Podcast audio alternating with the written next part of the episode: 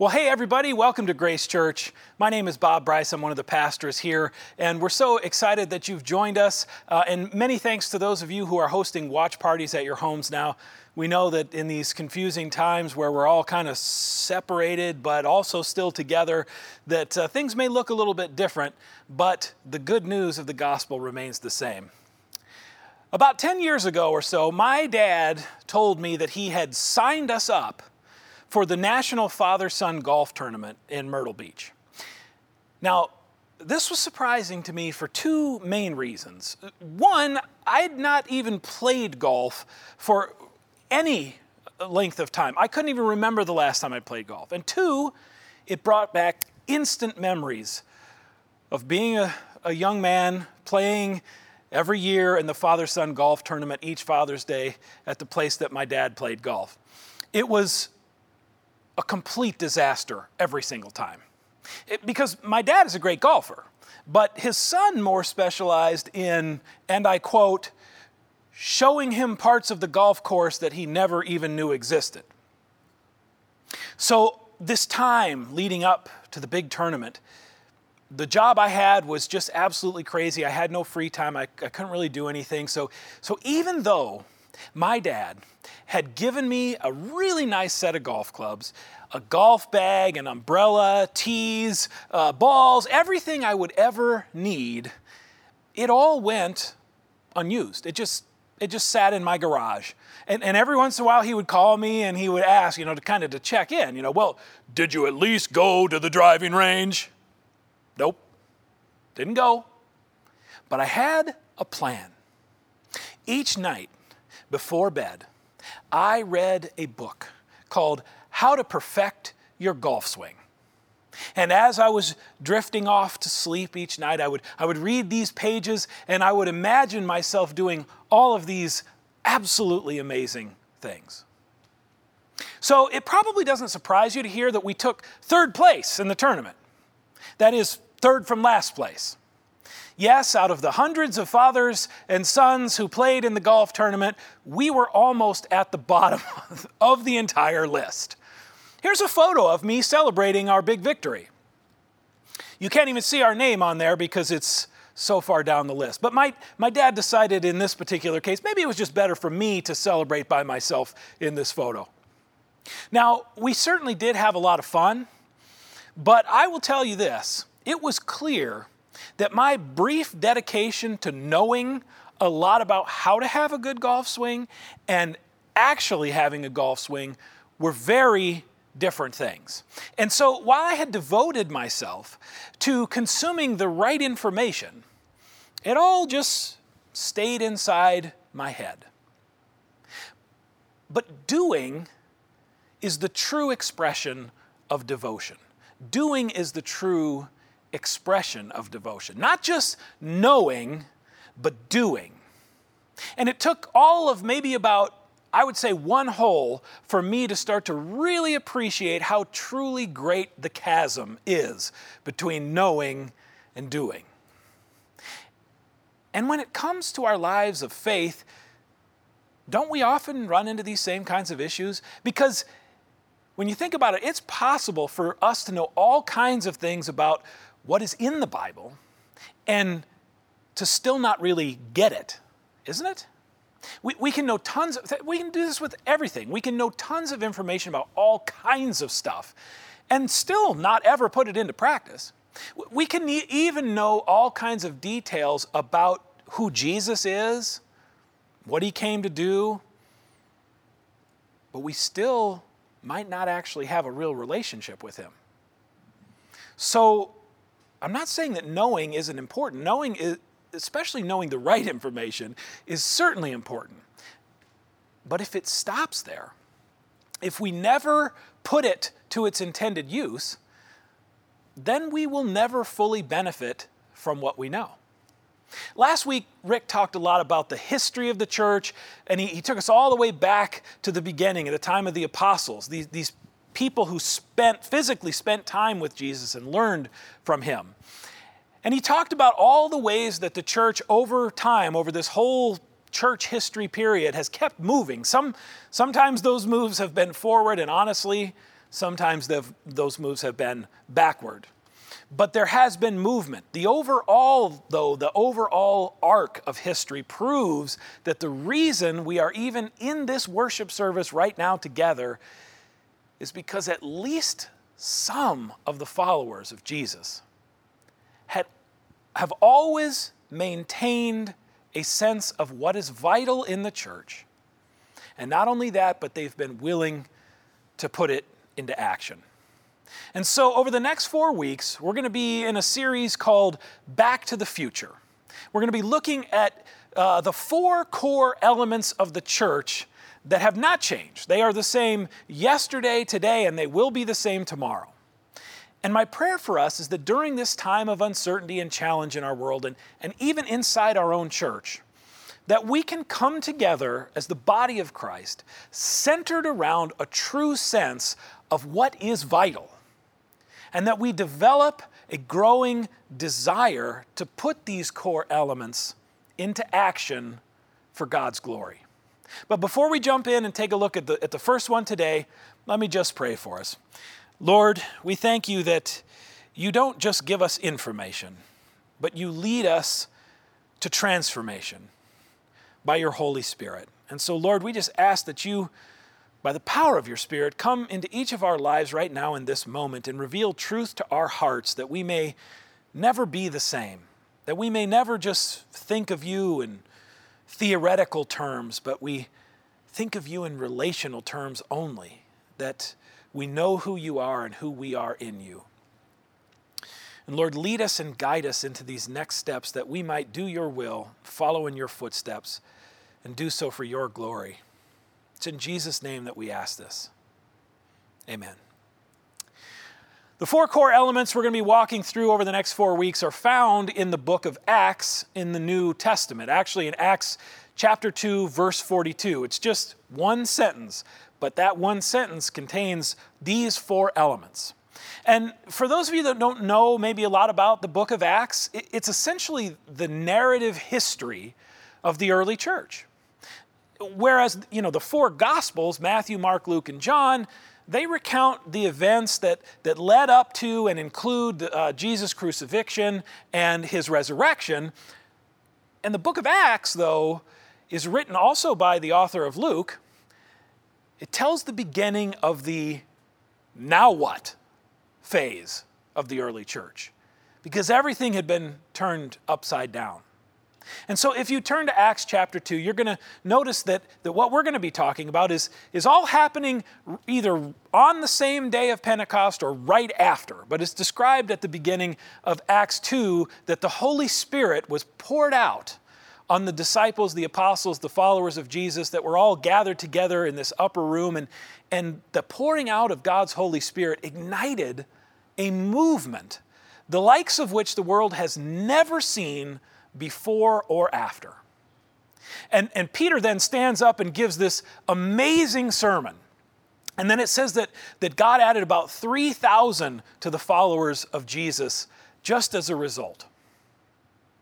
And so, even though this book is, is oftentimes referred to as the Acts of the Apostles, the reality here is that, well, yes, there's the Acts of the Apostles, but God is ultimately one who is the one who is doing amazing things. So, so the book could also be called uh, Acts of God or Acts of the Holy Spirit just as easily as Acts of the Apostle, Acts of the Apostles, because it tells how God went about continuing his plan for salvation through these early followers who knew Jesus, who were who trusted Jesus, and then who were ultimately sent by Jesus into this new phase of God's ongoing work. And God continued to add to their numbers. He continued, as he does today, to draw more and more people to himself.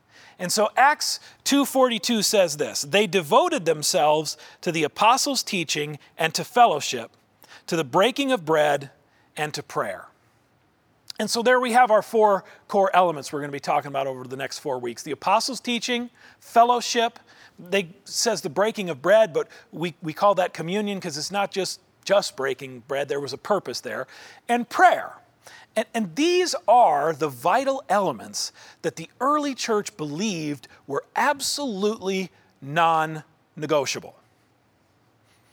Even though, as the modern day Western evangelical church, we, we've often tried, you know, if we're being honest, we've often tried to, to layer more and more things over the top. I hope that we can see that digging back to these essentials and uncovering these vital things is how we, right now, in today's world, as Grace Church, will move forward into God's desired future. The non negotiables have not changed, even though the time has changed and the culture has changed. Now, one of the reasons that the early church had a sense of what, what is vital and they held so tightly to that is because they were always on the verge of collapse. Uh, we, we tend to forget this because we kind of think of the Bible in our own understanding, our own context, and we, we tend to forget that the contents of the entire Bible, from, from cover to cover, were yes, of course, they were inspired by the Holy Spirit, but they were written by the hands of people who were extreme minorities. These people were not at all in a dominant cultural position. They didn't have prominent places in society. Instead, they were persecuted and often even executed for their beliefs. And when you think about that, then, you know, statistically speaking, when you're just even considering the numbers, the early church should have really had no chance of survival because the odds were just too stacked against them. But here's the thing they clung to Christ and his promises because that's all they had to trust. They clung to Christ and to his promises because there was nothing else. That's all they had to trust. And while at its essence, its core, this has always been true throughout the history of the church, in different times and in different ways, this reality comes to light.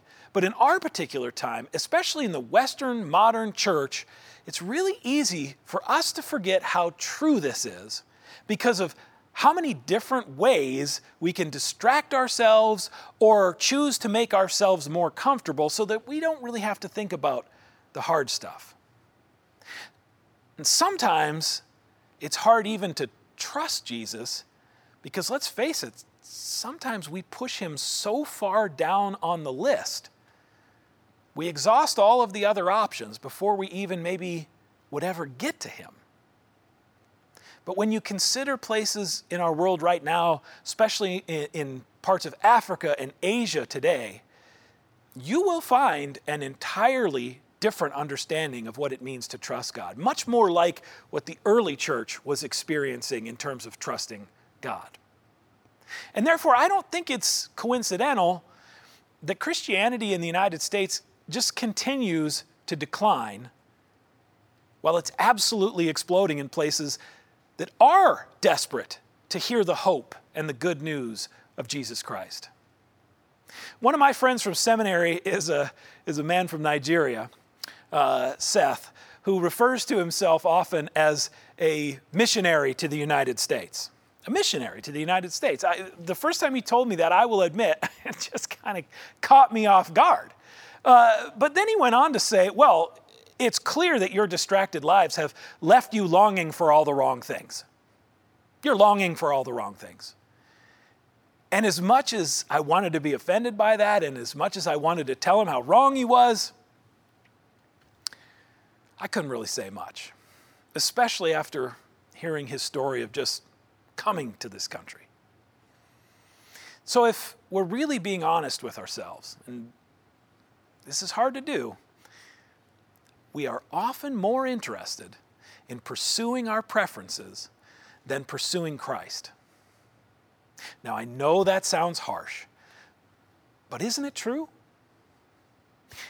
Because I don't, I don't know about you, but in churches today, I don't, I don't hear a lot of arguments breaking out by uh, somebody saying, like, well, you know, we just trust Jesus too much. Or, you know what? We, we are so good at loving one another and serving our community. We, we just really need to pull that back. I don't hear that. No, instead, I, I hear things like, well, I don't like that song, or it's too loud, or I don't like the preacher, or my small group can't get along, or I don't like it because it's online, or I don't like it because it's outside. And I'm not saying that I'm not guilty of this, so don't worry, I'm just as guilty as anyone else. Because, of course, I have my preferences too. But the truth is, inside or outside, high tech or low tech, online or in person, the message itself is what saves, not the delivery method. The message saves, not the delivery method. The culture of the world is always is always and ever pushing us toward losing our sense of what is vital in favor of pursuing what we would prefer above everything else. Our preferences dominate our decision making. But the early church did not have that luxury. They knew something that we would be wise to remember, especially given our current circumstances. The format is temporary, the message is eternal. The format is temporary, but the message is eternal. The early church was constantly having to change the way that they gathered together because they were trying to avoid arrest and persecution and execution. They rolled with the changes because they were far more interested in the message than the delivery method of the message. Sometimes they would meet in the evenings. Sometimes they would meet before dawn. Sometimes they would meet in the temple. Sometimes they would meet in people's homes. It really was a wide variety, and the circumstances dictated where and when they could meet. This is somewhat like how secret churches meet in China today. Interestingly, the, the Greco Roman historian, his, name was Pliny the Younger. He was a governor in the Roman Empire, and, and he was certainly not a believer. But it's interesting because uh, he wrote a letter to the Emperor Trajan asking for advice about what to do, what he called this uh, strange group, or strange, I think he called it a club, strange club that called themselves Christians. This is what he says. They were accustomed to meet on a fixed day before dawn and sing responsively a hymn to Christ as if to a God, speak to one another, and then bind themselves by oath not to do some crime but not to commit fraud, theft, or adultery, not falsify their trust, nor refuse to return a trust when called upon to do so. When this was over, it was their custom to depart and to assemble again to partake of ordinary and innocent food. And so the point is that the early church knew that even though their circumstances might shift and change, and might do so frequently, they were still able to hold on to a sense of what is vital because that is what glued them together as a community. They were far less concerned about their independence and instead found themselves with a great dependence on the Lord and also on one another for their very survival. And one of the key things that united them and bound them to each other was that they devoted, remember Acts 2:42 says they devoted themselves to the apostles' teaching. And a, actually a better translation of that because this is an ongoing movement. It should be more like they continually devoted themselves to the apostles' teaching. It was not like a one-time thing or one and done. This was an ongoing thing. And now, while you and I have the gift and the benefit of reading about all this after the fact. The apostles were literally writing the pages of history through their experiences of preaching and teaching the Word of God and then watching the Holy Spirit bring people to faith. These apostles truly believed that they had a message that the world needed to hear. And their actions expressed their true devotion to that very mission. Now, church, we have the same Word of God, the same power of the Holy Spirit, but the question is do, do we have the same sense of how vital this truly is? Do our actions reflect a true devotion to God? Or are we just longing for the wrong things instead?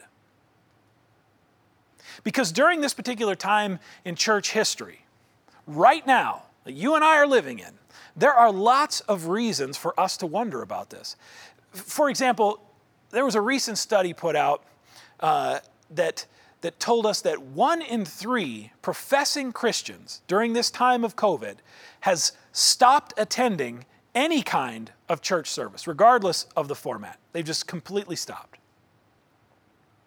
We've actually, at Grace Church, we've seen this kind of, of trend, these kinds of numbers that support that.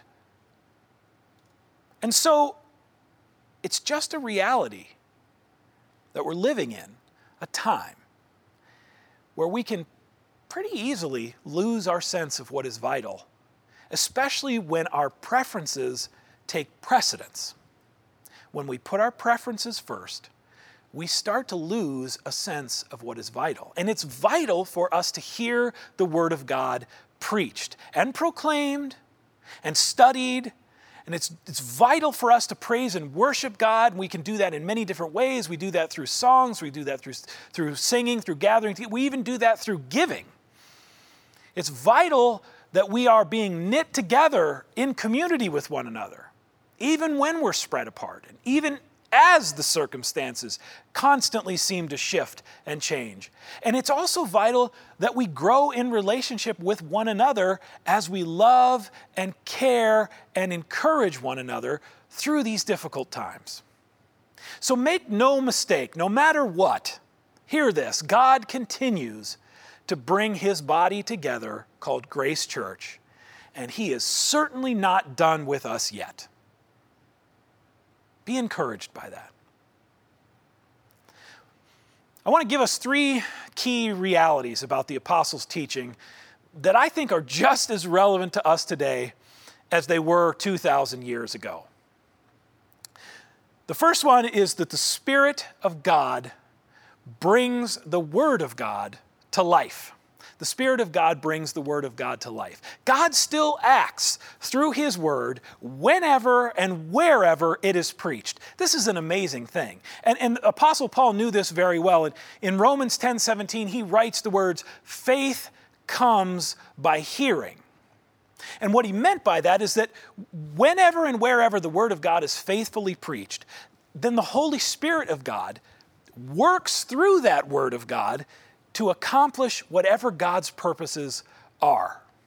Isaiah talks about this in, in chapter 55. Uh, Isaiah says, uh, This is the Lord. So, so is my word that goes out from my mouth. It will not return to me empty, but will accomplish what I desire and achieve the purpose for which I sent it. That is a promise. That means that when we are not giving our opinions and when we're not speaking our own words, but when we're speaking the Word of God and preaching and teaching that Word of God, then the Holy Spirit actually activates and brings people to faith in a way that pleases God because His Word does not return empty.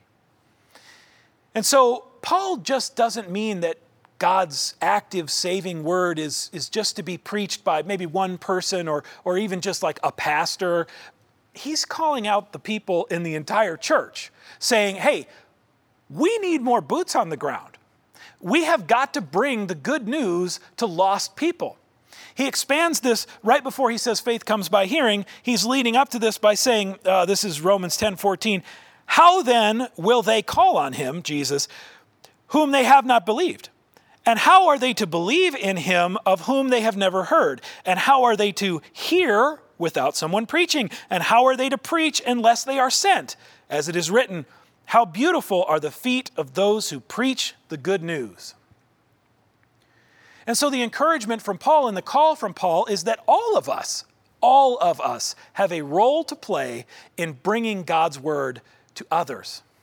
It's not just one person's job or, or a few people's jobs. It's not uh, uh, just a paid position or anything like that. It's all of our jobs. It happens together as we are the church. The church. Even though it doesn't happen the, you know, the same way and all that kind of stuff. I mean, we're talking about individual conversations. We're talking about public preaching. We're talking about something that happens in small groups. But the, the point is that God gives each of us unique opportunities to share the good news of Jesus with the people that God has placed in our lives. And He does this each and every day. And it's probably even better news that we don't have to make it up. God has already given us the words to say. So when we know them and we use them, then His Spirit empowers us to put sin to death and raise people to new life in Christ. You and I get the opportunity to participate in that. Does that excite you? It certainly excited the apostles. And so the real question is today, now, are we still devoted enough to Him, to Jesus, to actually do it, to actually do the mission? Because it's one thing to know it, but it's an entirely different thing to do it. Do we trust Jesus enough to believe that His Word actually works? That it does what it says? Do we trust that Isaiah was telling us the truth that when the Lord speaks something, it doesn't return empty, but it accomplishes exactly what the Lord's purposes are? Do we trust that? And if we say we do, then the question might be well, then what is holding us back? What keeps us from preaching this good news and from delivering this message of hope to people that need it? The second reality that the, is that the Spirit of God reveals connections that we missed before. The Spirit of God helps us understand things more completely by connecting things that we may have missed before. This, this was certainly true for the apostles and for the people in the early church.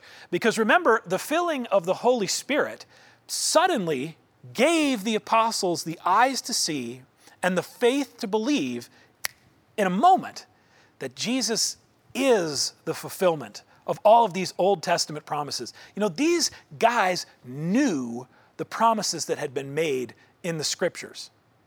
They had studied and they knew, but they didn't understand. But by looking into the past, with the power of the Holy Spirit, they were suddenly able to see connections to the kind of future that God was calling them into. And so I can only imagine what that must have been like for them to have everything suddenly sort of just come into focus and, and, to suddenly see that the arc of, of the history of God's salvation story stretching all the way from way before they ever lived, all the way looking forward to the end of time. It was their teaching of the Word of God that started to connect all those dots for lots and lots of other people, to make God's salvation plan clear for other people who were also confused.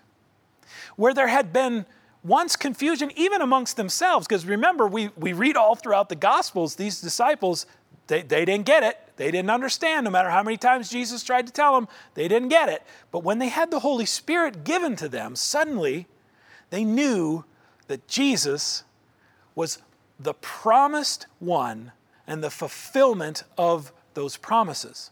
And so, as we think about that, as we think about how they were given eyes to see and ears to hear how God's story all fit together, we have that same opportunity. And so, if you want a good model for that, when you have a chance, just, just read Peter's sermon in Acts chapter 2, uh, right before the scripture we're talking about today. And he also gives another fantastic sermon to a Gentile, uh, Cornelius, in Acts chapter 10. You should read that sermon as well from Peter. And then read Paul's sermon in Acts chapter 13. When you see these sermons, which, let's be honest, are much better than mine, but when you see these sermons, you will see how masterfully they are woven together between what has come before, what has happened now, and what is moving toward the future. In a moment, it all became clear when they knew and they believed that the promises God made in the past had been delivered in their present and were pointed toward God's desired future. Everything is coming together and pointing to a future where God is fully able to reconcile and restore the creation. We get to be part of that story.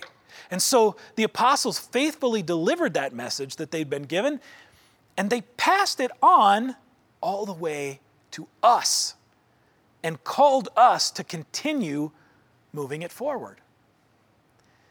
And so that's the third reality. The Spirit of God sends messengers into a lost world. Over and over again, we see this. The Spirit of God sends us out.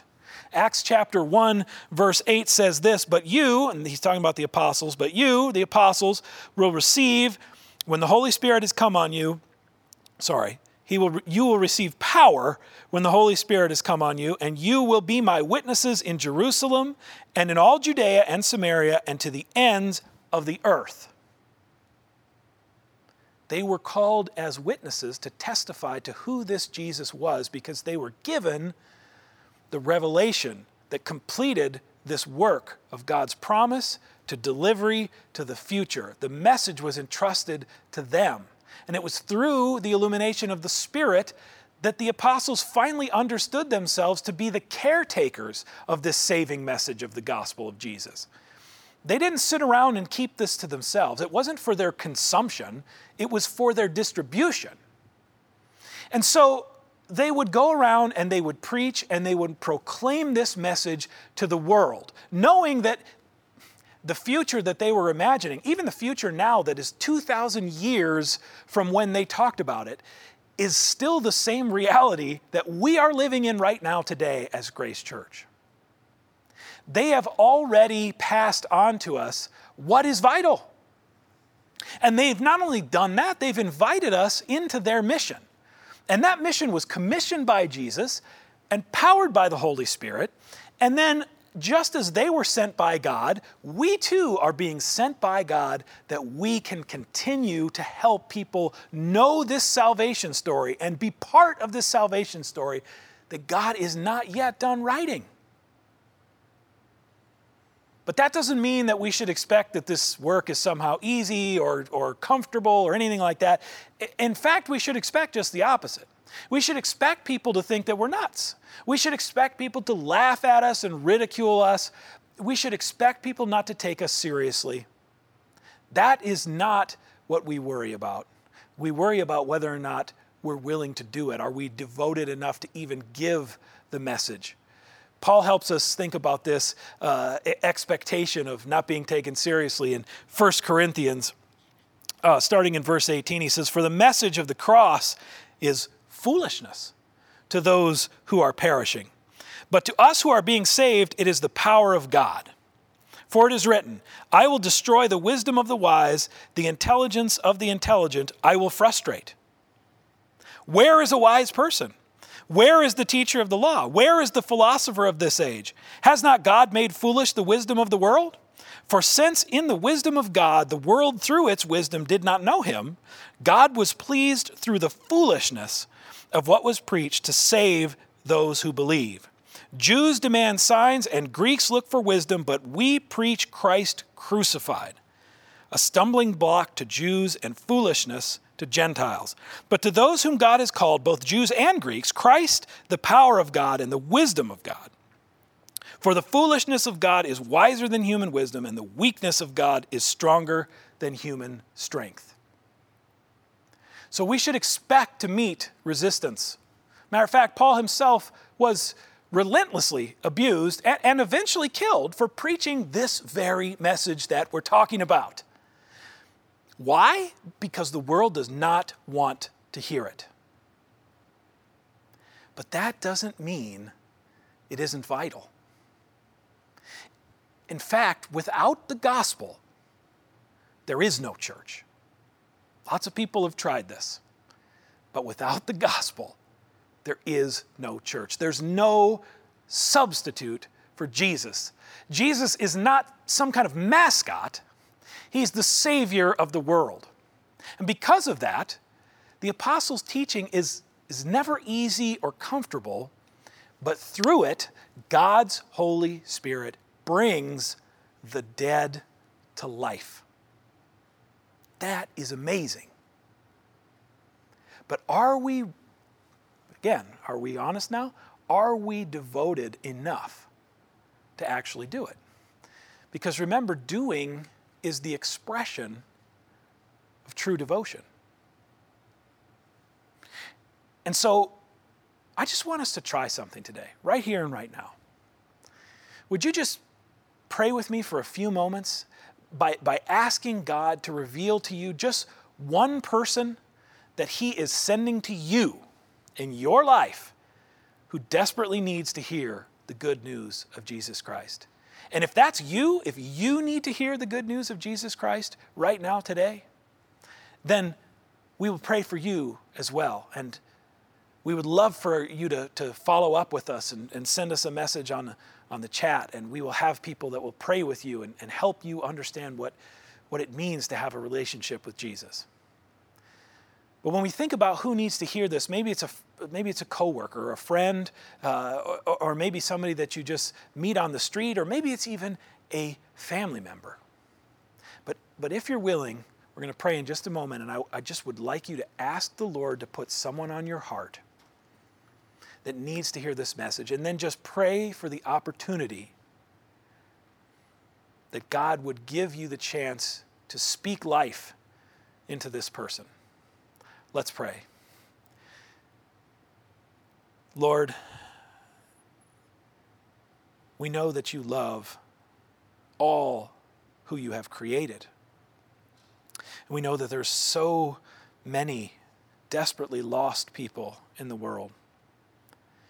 And so, Lord, would you give us the courage to be bold and to be confident, not in our own abilities, but in who you are, knowing that many, many people have come before us for thousands of years that have preached this message and have furthered the mission you have of bringing your kingdom to earth.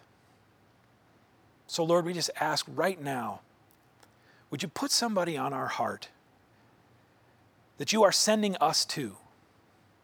Would you give us the confidence and the words to say? That we might win people, not so that we can say, oh, look what we've done, but we can win people for your glory and for their dignity. We thank you, Lord, that you don't ask us to do this alone, but instead you have promised to be with us by the power of your Spirit, that whenever we preach your word, you are right there making it real and active. And Lord, for those who don't yet know you, I pray that you will send one of the people gathered right now in this place, online, in garages, wherever, that you will send people to ones who are seeking answers. Lord, help us to not delay. Help us to be devoted and committed to your word so that we might not just know, but actually do your mission. We thank you for who you are and how you love us. In Jesus' name we pray. Amen.